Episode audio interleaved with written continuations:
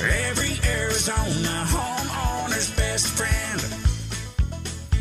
Come on around back Arizona Saturday morning, 8 o'clock, the outdoor living hour of Rosie on the House, your Saturday morning tradition since 1988.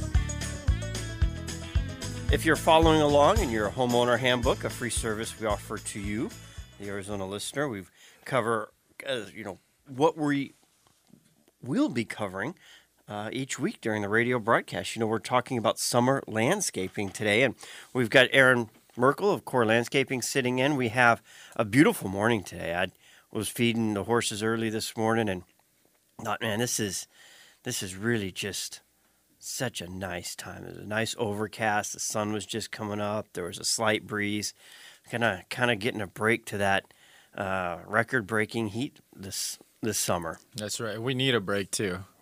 We we need a break and we need some rain. We we definitely need rain. which we might be getting this weekend. So hopefully that uh, that comes up from the uh, Baja, the Pacific. I I've never, I'm not used to hurricanes coming up on the, the Pacific side. It's always coming through the Atlantic. It throws my, my brain off just to think about it. But we will have a Ray joining us in the next segment talking about what to do with the rain as it relates to the weeds and uh, proper techniques for pre-emergent. But let's get started today talking about the transition that's coming up uh, when the weather starts to break uh, for people that have summer and winter lawns. That we're getting geared up to uh, our transition period. Yeah, so most commonly people are, you know, thinking about overseeding their lawns sometime around September October. Uh, most commercial entities start their seeding process in September because they have so many properties that they have to seed that they need, you know, the time to to be able to do that. Typically, uh, you could start in September, but again, most homeowners are waiting till October, and there's a pretty lengthy process that you have to follow to have your seed germinate properly. Um, it begins with selecting the right seed. You know, most of the time when you go to the store, you see all different types of seed that are available on the market. And the important difference between them is not necessarily if you're just looking for a rye grass, but the seed or the weed concentration in that seed. So the cheaper seeds, you can look at the labels on the seed packets and it'll actually give you the breakdown of what's inside of it. But the cheaper seeds are going to have a higher weed concentration and the more expensive seeds will have a lower weed concentration. And essentially all that means is that when you seed your grass, you'll have ryegrass that comes in, but you'll just have weeds that come in with that that kind of mimic a green color. If that makes sense. It does. So it's important that most lawns that are of a, an average size um, to not kind of cheap out on purchasing the seed because it really doesn't cost that much money to cover most of normal sized lawns in, in the valley here. Uh, obviously, those that are very large, it, it can start adding up quickly, but for the most part, it's not. Well, and as long as you can enjoy a winter lawn, I mean, it's properly maintained and cared for, you can get into May, June. We still have uh, some of the ryegrass underneath the mulberry trees, you know, late late August that's still green. There's no reason to go cheap for that. You know, the duration of time that you're getting it, the the, the fractions of a pennies that it amounts to per day. uh, It, it just does not make sense to go cheap on the seed. Exactly. And I don't know if there's proof of this or not, but I'm convinced that they started manufacturing winter rye seed to withstand hotter temperatures because we're seeing it year over year last longer into the transitional spring season than it than it has in years past. So I think that especially in shaded areas but sunny areas too, the seed is just lasting longer than it traditionally has. And it, it could be a manufacturer thing. It could, uh, you know, uh, who knows? But we're coming up to the seeding time, and one thing I have noticed, like you were talking about, I usually try and schedule my overseeding for Halloween weekend, Uh, because then by Thanksgiving you usually have a pretty, pretty good blanket going. But if you wait that long to buy seed, you may not have the option to buy good seed. Exactly. So, regardless of what is going on in your schedule and your timing, at least purchase the seed and have it on hand. And you can seed the, the yard whenever you want to. I mean, I've talked to people before that they have neighborhoods that are extremely busy and lots of kids trick or treating for Halloween. And they know that those kids are going to cut right across their lawn when they try to go up to the front door. So they want that seed established before Halloween. Other people, that's not a concern to them. And they put up a little, you know, temporary picket fence or something like that and kind of encourage people not to not to walk on top of it. So seed selection is important. Do you have a particular uh, blend you look for, or manufacturer, or a, a favorite place to buy? You know, um, I believe a lot of people go to big box retailers like Home Depot and Lowe's, and I would just say that Ewing Irrigation, there's a location all across the valley. There's probably a location within 10, 15 minutes of just about any house um, in Maricopa County. They carry a couple different varieties of seed, and their seed uh, performs exceptionally well. But if you just even went to any irrigation supply house, this is where commercial companies are purchasing their seed. And so naturally, even buying the lowest quality seed is still going to be a better quality than a bigger box store. And I, I shouldn't ask you this. I hate covering pricing on the radio because then it gets stuck in people's mind. But uh, do you know off the top, you know, per thousand square feet, you can expect to spend what on your seed? You know, um, as of the past couple years, there's been a couple issues with seed shortages. So I know prices have kind of gone all over the place. That I, I will say that one downside of purchasing seed at one of these commercial r- vendors is that you can't necessarily buy it in smaller bags like you could at Home Depot. So if you don't need more than 500 feet or a thousand square feet, you're going to have leftover. But I would say a bag, maybe on average, you might be looking between hundred to two hundred dollars. Not not very expensive. And if there's a couple people on the street doing it, Exactly. you know, split that bag and it'll be enough to cover, you know, four or five little front lawn walk ups. 100%. And so the other cost saving metric to this is that commercial companies also use something called starter fertilizer. And once they seed the lawn, they'll put down a starter fertilizer and it just kind of helps get the seed to germinate quicker and more effectively. But they're not rolling out, um, you know, mulch top dressing across acres of a community. So they're just using starter fertilizer and all their seed comes in very well. So I'd say that if you're used to covering your yard with mulch, you could try entertaining the idea of using a starter fertilizer instead of mulch. Save the cost on the mulch, and you'd still have a lawn that would germinate just fine.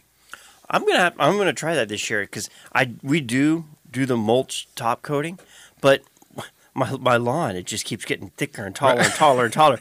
I I've got to go around and I had to pull up all my sprinkler heads and add a you know an extra two inches on the riser just so when it pops up it can get above the grass to to get the lawn wet. Of course, and I mean, sometimes you have bare spots in your yard, and so mulch is good to not only act as a moisture barrier, but to hold the seed in place from runoff from sprinkler heads and whatnot. But you don't have to put it everywhere. It's absolutely more important that the other steps, as far as maintenance are concerned, are taken so that your seed, you know, makes contact with the soil. And so we've got our seed selection. We've got it applied. You can do the starter fertilizer or the mulch. Um, what you know, the the temperature and making sure that that seed never dries out. I've always been told is a very critical step in in the process. It is. Um, you know, I believe we'll talk about controllers and we'll maybe go more in depth with those um, soon here. But most irrigation controllers only allow you the ability to run, say, three to four times a day because you might have a shrub system and a tree system and other things going on. And so you don't have other programs you can utilize to get more start times. But to your point, it's absolutely more important that you have as many start times as you can that are spaced out, which is very short cycles to keep it moist throughout the day. And you could expect with the right recipe uh, to germinate your seed in say 14 to 21 days. A couple text questions that have come in for you. We'll rifle through real quick, and if you'd like to join the conversation, one triple eight. 767 4348. That's 1 Rosie for you. It'll get you in touch with Aaron Merkow of Core Landscaping and Irrigation. Or text questions are sent to 411923. First one Do seeds have an expiration date? That's a debatable topic because if you buy the seeds one year, you can theoretically hold them at least for the next year and, and reuse it. So, again, if you do buy a bag that you don't need as much of and you don't have any neighbors that want to pool and share in the cost, yes, you could absolutely use it for the next year. I'm not sure about how many years after that that it would be viable, though. And of course, it's dependent on what um, environment you store it in. If you're storing it in something that's going to keep it exceptionally hot all year long, the seeds might dry out before the following year, and hence they wouldn't germinate. Which it was the second question: Can I store excess seed in my garage? It would probably be a better place to put them inside. The laundry room might be a better place, um, and they come in burlap sacks. But if you're going to store it inside, you could pour it in a five gallon bucket or two and a half gallon bucket, put the lid on it, That'd be a much cleaner way to bring it inside the home. Of course, or uh, take the burlap sack and at least tie it off as best as possible. But you're right; it's it, air's going to get in, temperature's going to get into it. So just keeping it in a favorable environment. I mean, even Home Depot and these types of stores that are selling seed are keeping it in a climate controlled facility. They're not leaving it outside. So absolutely recommended. All right. We're getting through our winter, our, our, summer to winter lawn transition here at Rosie on the House. More right after this. I'm pulling weeds one at a time. Anything that chokes a life out of who I want Well, if you don't want to be plant, pulling weeds one at a time, we've got Ray Lopez of Scottsdale Weed Control joining us on the line for this segment. Aaron, you mentioned we need the rain. Uh, the forecast says we may be getting it. And if that does happen, we're going to get to see trillions of seeds germinate across the desert, be like a little carpet blanket across. And uh, a lot of HOAs uh, don't really welcome that onto your home. A lot of uh, we're seeing some fires. We want to make sure we're keeping that down around the brush area. Ray, are, are you just like yes, licking, I'm, I'm licking your? How you doing? You just licking your chops, waiting for this rain to get here. I am waiting, and we've been pre-emerging for a month now. So, And if somebody hasn't pre-emerged yet, is it too late to get something done today? no, pre-emerging today, right now as we speak. Uh, just taking a break from a job, and we will be pre-emerging all the way for the fall and the spring weeds. So, well, we're good. We just we can pre-emerge all year long, actually. And so, what are we treating for at this time? If somebody misses that cycle, what what's our fall weed crop? That's a sixty-four thousand dollar question, Romey. There's a lot of different uh, species coming up right now. A lot of the spurge we're coming up. We're getting the red stem filaree, and the we're going to start getting the grasses in the spring, and those are the ones that are fire hazards. So this pre-emergent now is going to control all those win- the winter and the spring weeds. So it's just a plethora of different weeds. So whatever they are, it's just not going to control nutsedge or Bermuda grass. But any of the other weeds that we have around the valley here, up north in Rio Verde, uh, that's where we're going to concentrate up over there on those bigger properties.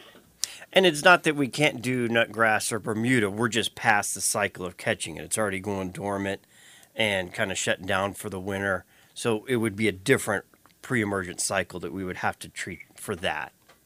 Well, the the uh, the pre-emerging in.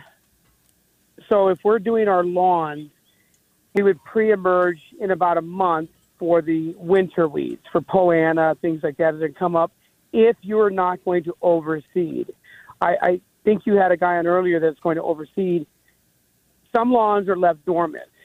If they're left dormant, we can pre-emerge in those lawns to avoid any type of uh, any type of the uh, hen and the spurge and the uh, uh, the Poa annua. So those are good times in September, October to treat for those. For Now- the for the lawns, but on the granite areas, we just treat when whenever you want, and if we miss a cycle on it, we can put a material to kill the weeds that are there, and then we'll break that cycle because the pre-emergent won't let the other weeds come up. And that was my kind of led, led into my next question because you know there's going to be a lot that are going to miss the pre-emergent cycle or haven't done it. And what what do they do now when the weeds come up? Because it's, you know, it, Well, it it's amazing. They start at little tiny heads, and then it's like in two days they're the size of your palm, and then in five days they're up to your knees. Right. We're already seeing some HOA areas with weeds about six inches tall and some areas that have not pre-emerged. We can get those. We just do a comprehensive treatment with pre and post-emergent. It kills the weeds that are there. The pre-emergent won't let the other weeds come through. Most of the weeds that are small will just break down and die. If they're a certain height, they're going to have to be raked out maybe in three to four weeks. So I would, you know, recommend anybody who's getting a pre and post emergent done, if the weeds are actively growing, give it some time. Let the systemic material work, absorb in the plant, and get in there and kill the root, and then uh, rake it out. Just gently rake it out. It'll just crumble and nothing. break it, blow it, and you're brand new now. And you don't have any weeds coming up for at least six months. And with this long of drought that we've had with the rain uh, from the fall till now, you know, we kind of forget about the weeds because there hasn't. It seems like we're we're struggling just to keep things surviving. But the Yeah. when that rain hits, the amount of weeds that are going to pop up, it's it's going to catch a lot of people by surprise. So, if somebody's at Very- home right now, any kind of land, what would be your advice to them?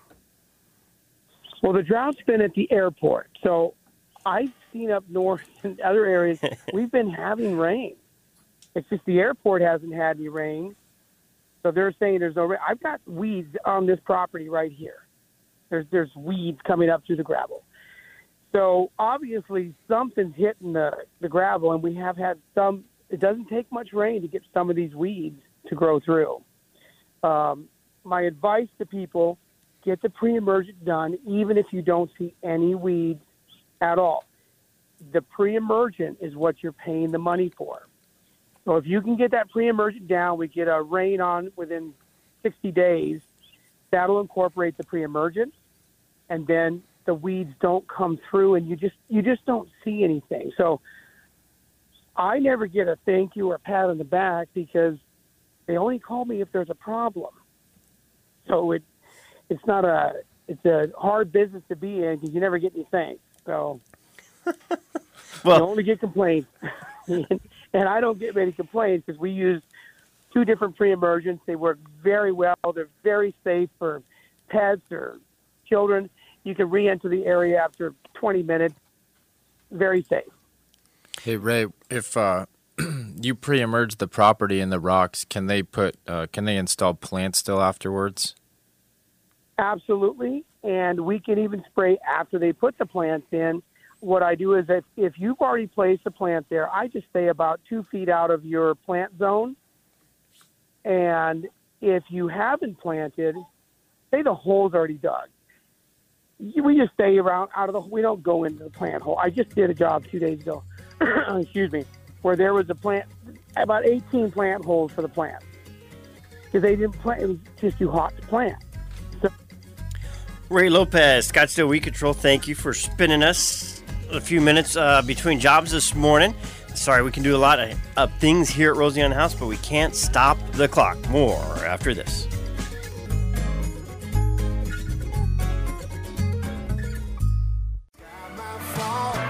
My crash when I can't seem to get the world off of my back. Nothing runs like a deer, so I'll be sitting here. One triple eight drinking seven six seven four three four eight. That's one triple eight Rosie for you. Eldon's next on the line.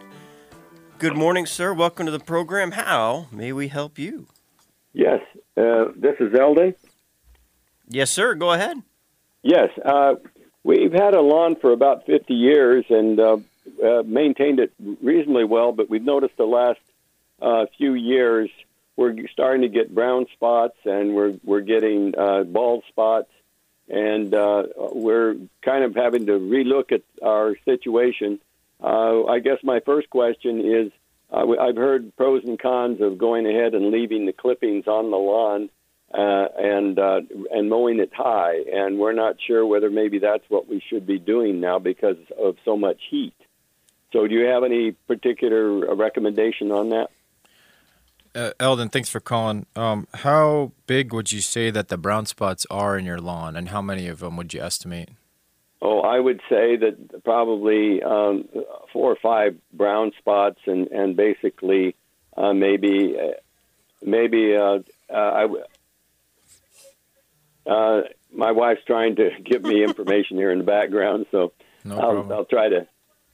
Uh, we're we're talking about the front lawn right now, and so the the basically there's uh, uh, it's hard to say. I would say maybe um, maybe uh, three feet in diameter, uh, maybe two or three like that in the front lawn, and uh, then uh, you know some bare spots, and then we've got some brown spots about the same size. Have And we're you talking front line right front lawn, yard right now. Okay? Have you looked at your sprinkler system recently to j- determine your coverage and make sure you still have head-to-head coverage and your sprinklers are functioning properly? Well, we we haven't, uh, so that's probably number one thing to do. Uh, we do think that, that part of it is because of the sprinkler system, and uh, we've we've had some difficulty with some of the sprinkler system, um, uh, for, you know, the sprinkler system uh, coverage with uh, the company that we work with. So we may have to get a different company. Yeah, spr- of course, sprinklers are one of the, a key component to making sure your lawn can green up. But there's a bunch of other things that you could do and check. Uh, most importantly, just determining how deep the water is actually making it into the root system instead of just surface watering. So, I'd recommend starting with the sprinklers and then working your way from there once you have some conclusions on what could be done. And that transitions into what you wanted to talk about about the prep before you seed.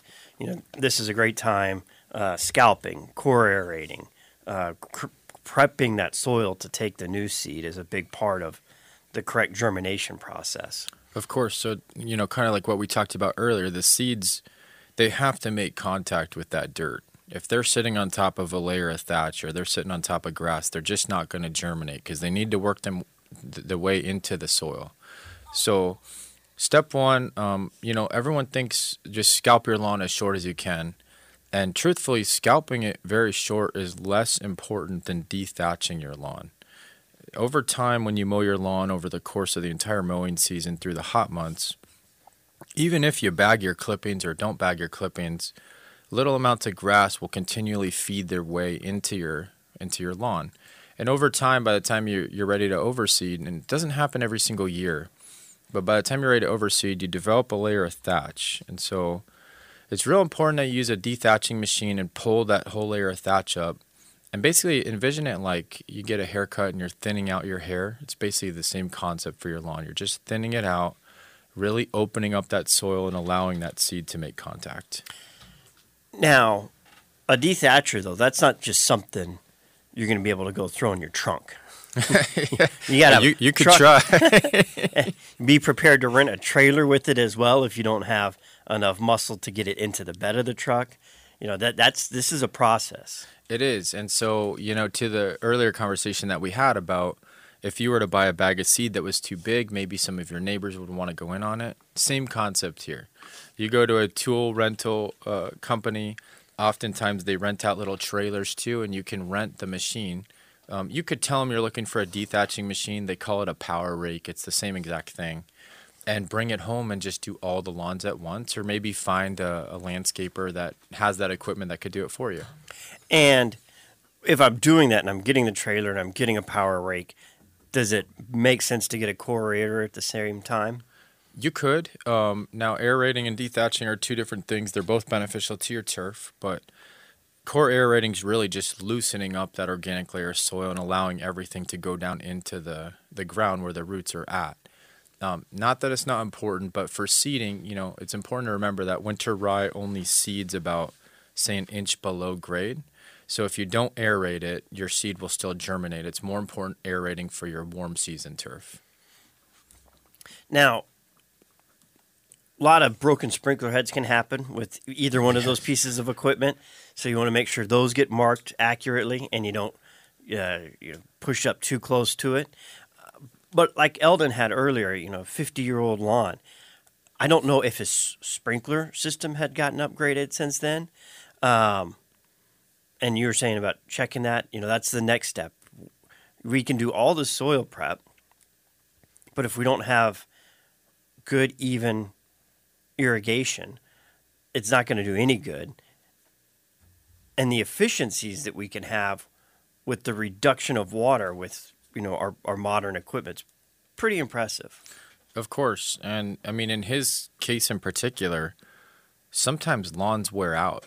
I mean, it's a common thing that we get. You know, it's been this good for so many years, but sometimes they just wear out and they have to you have to start over. I was kind of wondering that myself. He said it's been 50 years. I'm like, how how long will that a tiff lawn really last? Is is that at the end of its life where we should completely scalp and start over?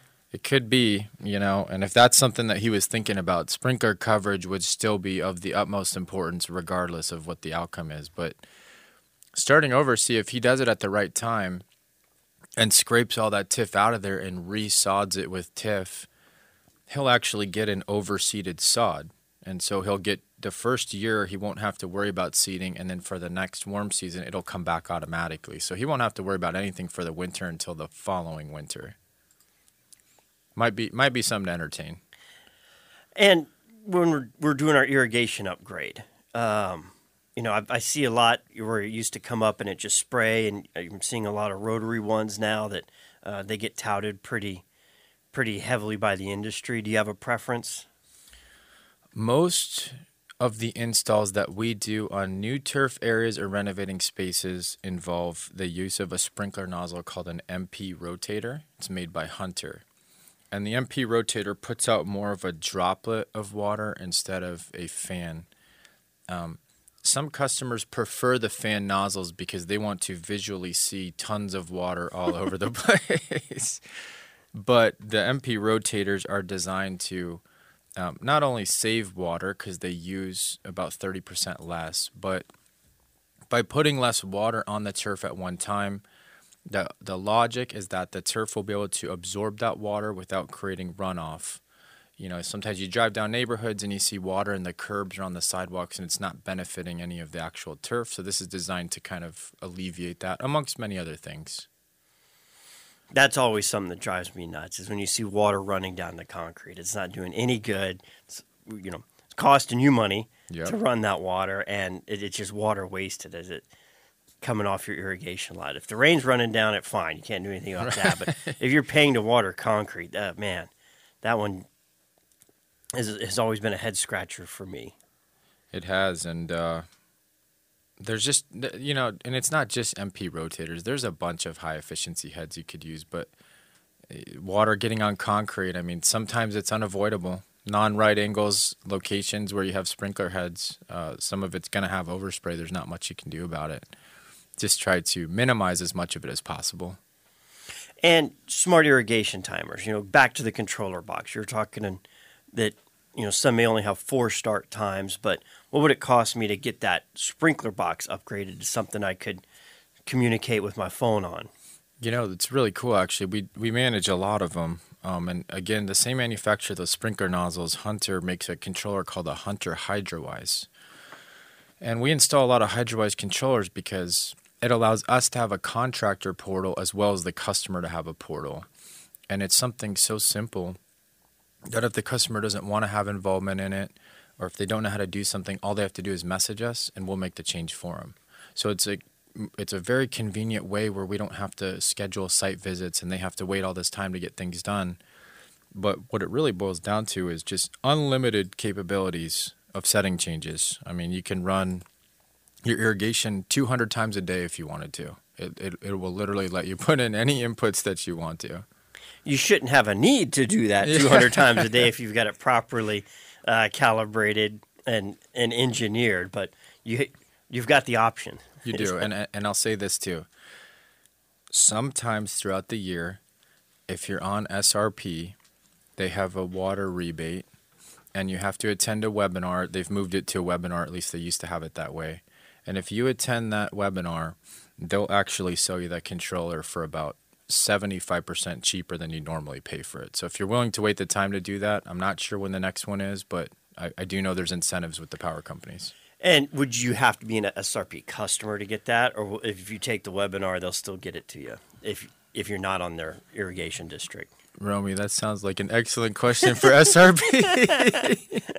um, to be honest, I'm not sure. There you go. Well, they've got a great website you can get information on. I would I would anticipate you probably have to be on it, and they do have a lot of things in the summer or uh, springtime. They've got the uh, shade tree plant yeah. program that they do, and uh, a lot a lot of education through SRP. So you can just jump on their website and, and search through there and, and dig a little deeper. Now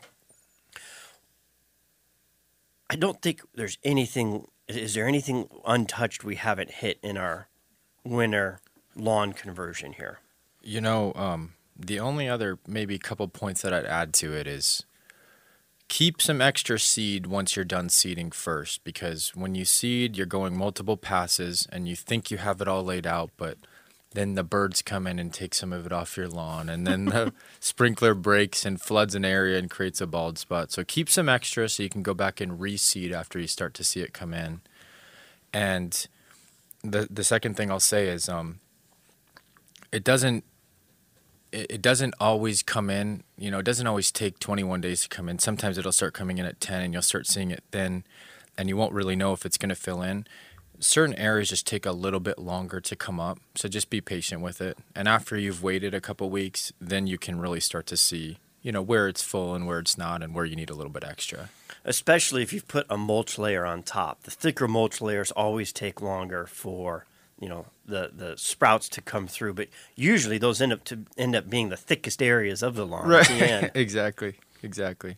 All right, we have one final segment coming up. When we get there, we're going to talk about you know what to do if you're not going to do a winter lawn all the other things that are available to enjoy you know the next eight nine months of you know stick your hand outside right now tell me tell me that's just not a beautiful arizona morning and we'll help you enjoy that in your backyard oasis right after this the-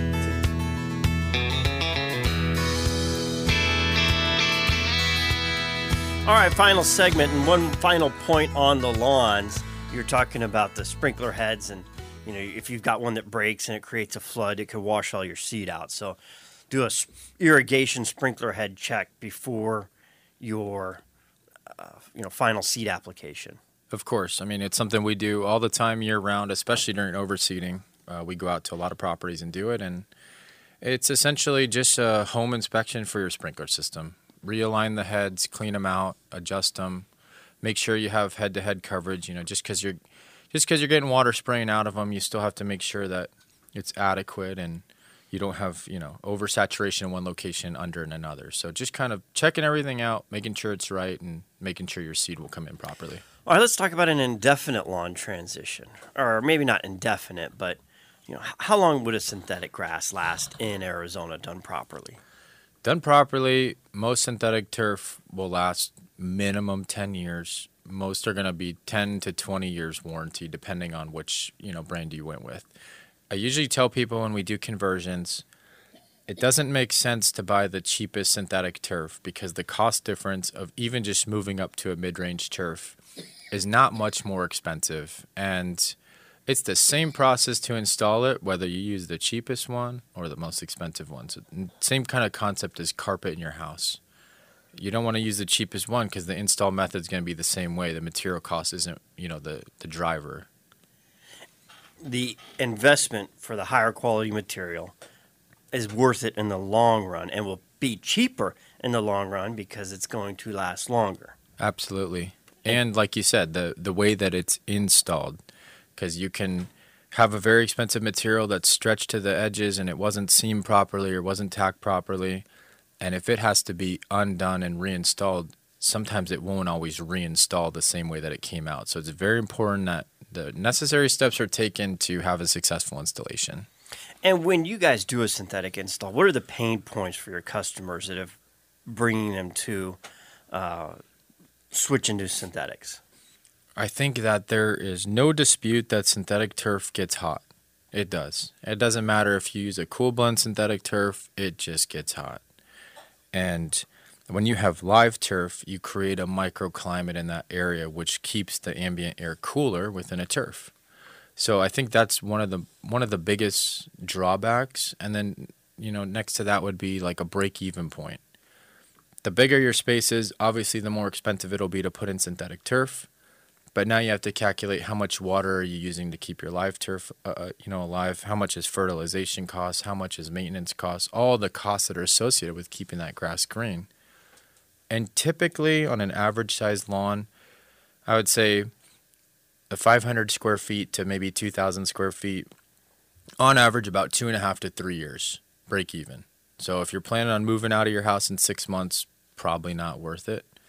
But if you're planning on using it, and enjoying it, you'll have a green lawn year round that you won't really have to do too much with. So if your break even's at three years and it's got a 20 year warranty, that's 17 years to the net at the end of its life. You're doing all right. Yeah, you're doing all right. I'm curious, would you install a sprinkler system with artificial turf to uh, cool down the surface? Have you done that before? We have. Is that a thing? It's a thing, yeah. We have. We don't do it too often, simply because if you have a sprinkler head in the corner, you have to cut out your turf where the head is so it can pop up. And if anyone changes their mind, there's no way to go back and undo that cut. So it kind of depends on, you know, who the customer is. I I try to steer people in the direction of portable umbrellas, um, shade sails, things that you could take away if you wanted to, that would give you that shade but wouldn't create a long lasting effect. Now, in addition to synthetic turfs, uh, you had mentioned when we were talking this week how m- the supply chain for pavers has corrected itself. There was a long drought period there. of- there, there was a paver drought, which is interesting because it's not like we ran out of dirt anywhere, but uh, a lot of it was just the amount of material that was getting consumed.